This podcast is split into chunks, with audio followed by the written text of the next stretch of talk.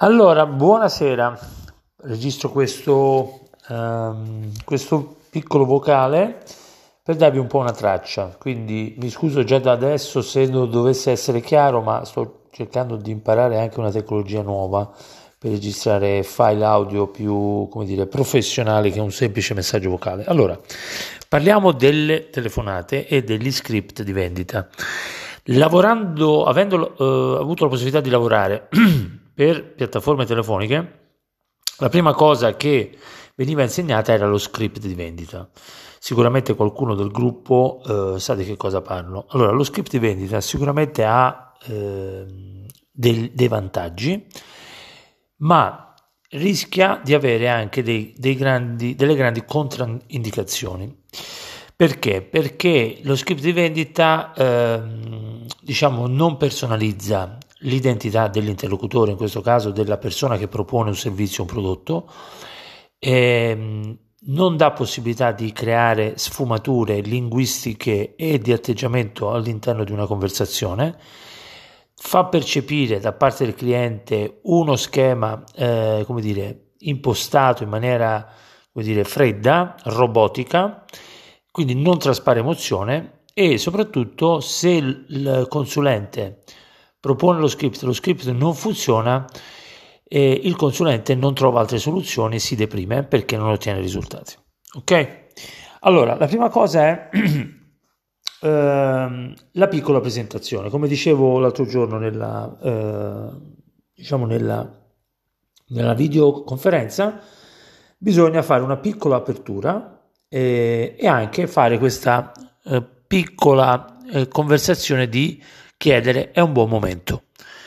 Perché un buon momento mi mette in una situazione di agio nei confronti dell'interlocutore e soprattutto chiede il permesso in maniera elegante alla persona. Ok? Quindi, cara signora, sono presentazione, è un buon momento in questo momento? È un buon momento?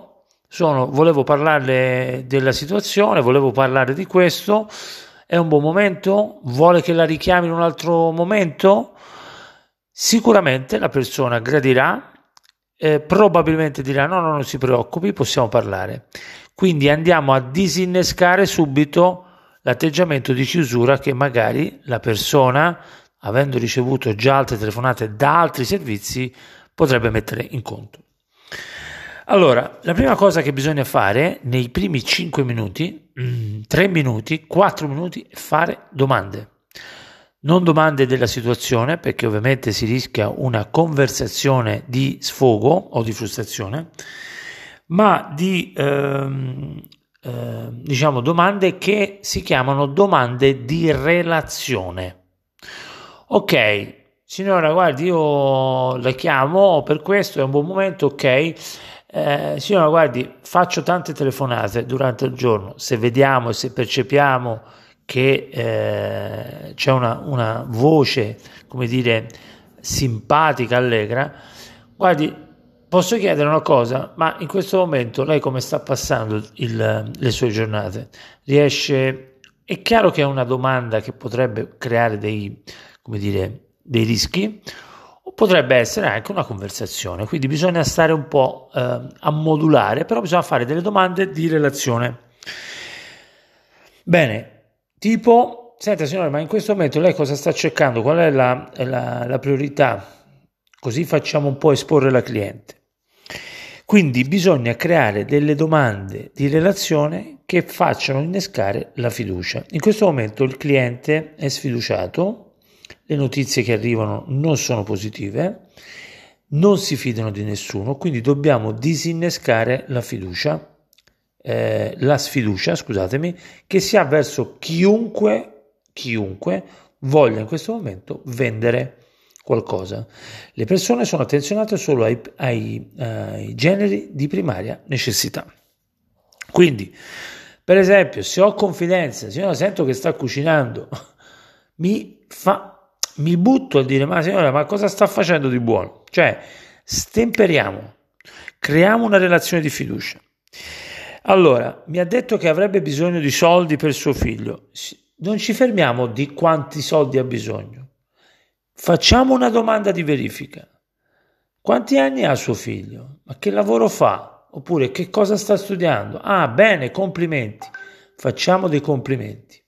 Facciamo dei complimenti per gli sforzi che sta facendo, magari perché sta portando avanti un progetto. Cioè, interagiamo, facciamo sentire che noi siamo interessati veramente a questa relazione, a questa conversazione. E per fare questo dobbiamo investire del tempo. Ma per investire bene il tempo dobbiamo fare delle domande, perché se siamo focalizzati, devo vendere, quindi l'immagine mia che ho dentro la mia testa, mentre sto facendo questa conversazione, è solo quella di devo vendere, il cliente lo percepirà, perché i timbri linguistici, il tono di voce farà trasferire ai nostri intercettori, che abbiamo tutti, che quella persona dall'altra parte vuole vendere, non è interessata a me, non è interessato all'eventuale problema, è interessato solo a vendere, e quindi si alza immediatamente un muro. Quindi i primi 5 minuti, i primi 3 minuti in una conversazione telefonica dove andiamo a proporre qualcosa sono fondamentali, e bisogna allenarsi, bisogna spendere un po' di tempo, bisogna creare relazione, bisogna creare fiducia, e quindi bisogna fare domande di relazione. Da quanto tempo ha questa attività? Bene signora, bene, complimenti. E com'è andata? Mi rendo conto, chissà quanti sacrifici. E signora, ma come prima della chiusura, come stava andando l'attività? Ok? Cioè, facciamo questo tipo di verifica. Altra cosa, dobbiamo usare l'arte, si chiama, dello storytelling. Che cos'è? Raccontare. Se, per esempio, cara signora, quello che mi ha appena detto mi ha fatto ricordare la stessa cosa che mi ha raccontato il cliente che ho gestito appena 2 giorni fa, che aveva la stessa situazione, e siamo riusciti attraverso poi un approfondimento a risolvere il problema. Quindi riprova sociale di qualcosa che è già avvenuto, e raccontiamo una storia di un'altra persona, ok? Io l'immagino, signora, che lei in questo momento si trovi davanti, cioè si trovi, come tanti di noi, di fronte a un tunnel. Probabilmente se io mi siedo vicino a lei, quindi diamo delle verbalizzazioni figurative, mi siedo vicino a lei, possiamo trovare probabilmente una soluzione. Che ne pensa? Domanda di verifica. Se lei ti dice sì, ok, mi spieghi, si è aperta una porticina. Magari nella conversazione dico, so che lei sta attraversando un brutto periodo, lo sta attraversando tutta Italia, ma magari attraverso la nostra soluzione possiamo vedere una piccola luce in fondo al tunnel. Sempre immaginazione. Ricordatevi, le persone non distinguono la realtà dall'immaginazione, e quindi se noi usiamo parole figurative che danno immagine, quindi immagino, guardi, in questo momento vedo che la situazione, vediamo sicuramente che ma io posso magari attraverso questa soluzione farle vedere la luce in fondo al tunnel. È un'immagine forte, potente, ok? Io, se vuole, in questo momento faccia finta che non sono di fronte a una scrivania. Io sono a fianco a lei, mi voglio mettere a fianco a lei, signora, con un foglio e una penna, e a scrivere qual è la situazione per fare una consulenza e vedere se, quindi usare una terminologia di morbida, se e come la posso aiutare, se posso aiutarla con qualche nostro strumento che in questo momento potrebbe darle più tranquillità, più serenità. Quindi usare sempre l'etica, che in questo momento deve essere fondamentale. Quindi domande di relazione, loro non ti vedono, quindi la cliente non ti vede, quindi tu sei l'ennesimo operatore telefonico, anche se le persone non sanno che tu hai un ufficio ma sei a casa, quindi per ragioni, quindi per loro non cambia, per loro sei di un call center, di un operatore telefonico, quindi devi creare fiducia.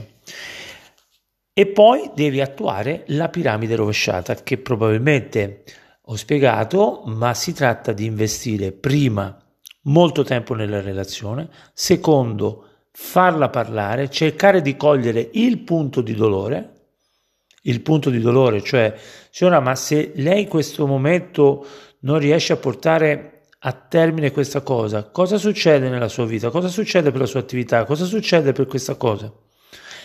Succede che io purtroppo devo rimandare questa cosa, e questa come la farà sentire, signora? Cioè mettiamo un po' di pressione sul dolore di non vedere realizzato qualcosa o di rimandare qualcosa che era importante per poter scatenare una richiesta che probabilmente si tradurrà nella persona che dirà: ma scusi, lei che consiglio mi dà? Cosa mi potrebbe proporre? E lì vuol dire che il cliente è interessato. Quindi fatevi uno script di vendita, quelle 4 cose. E soprattutto non date la sensazione, se volete fare uno script, di distribuire un volantino, come se tu mettessi una brochure sul tergicristallo della macchina, ok? Quindi prima di vendere dagli ascolto, e attraverso l'ascolto fagli una domanda: signora, ma in questo momento com'è la situazione? Bene, sto vedendo che lei ha questo tipo di situazione, ha un prestito, poi c'è un progetto che in questo momento lei sta mettendo via perché potrebbe essere invece che magari voleva fare in questo momento, ma purtroppo a causa di questa cosa? Cioè facciamo delle domande di relazione e poi andiamo piano piano a scavare, facciamo una diagnosi finanziaria della situazione, ok? Quindi dopo che abbiamo fatto l'analisi e abbiamo beccato il dolore, bene signora, che ne pensa se io le faccio una proposta? E lei dice sì, ma come farebbe? E andiamo in proposta, andiamo in vendita e anticipiamo magari le obiezioni. Guardi signora, prima che me lo dice lei, le voglio dire anche che, ok? Cioè anticipiamo tutte le obiezioni, tutte o quantomeno una buona parte, prima che lei ce le dice. Ah, ma io se devo fare questo, ma io come faccio? Guardi, le voglio dire anche che lei comodamente da casa, possiamo fare tutto comodamente da casa, con una procedura di sicurezza, Findomestic, cioè rassicuriamo il cliente. Prima di concludere, fondamentale, riepilogare tutti i passaggi. In Italia abbiamo un tasso si chiama disfunzione cognitiva, molto alta. Cosa significa? Che le persone comprendono molto poco di quello che si dice. È stata fatta un'indagine, noi siamo tra i paesi europei con la maggiore percentuale di disfunzione cognitiva, facciamo fatica, abbiamo poca capacità di comprendere un ragionamento articolato, quindi quando tu vai in proposta devi riformulare la proposta riepilogando i punti essenziali. Bene signora, allora stiamo dicendo che facciamo questo, la rata è questa, bene OTP, bene, va bene? Sì. Ed è fatta, ok? Quindi facciamo fare un percorso al cliente dove non deve sentire che tu sei il venditore, non stai distribuendo la brochure e il volantino, sei lì a fianco a lei, quindi usiamo delle parole figurative. Io mi siedo vicino a lei. Guardi, in questo momento faccia finta che io sono venuto a casa sua, oppure lei è venuto nel mio ufficio e io mi sono messo in un tavolo rotondo vicino a lei. Con la carta e penna ci facciamo 2 conti e vediamo quale potrebbe essere una soluzione che magari le può servire per questo momento. Partire da un importo piccolo, magari salire, invece che puntare al praticone, ok? Spero che queste piccole note vi possano servire per il vostro prezioso lavoro. Grazie.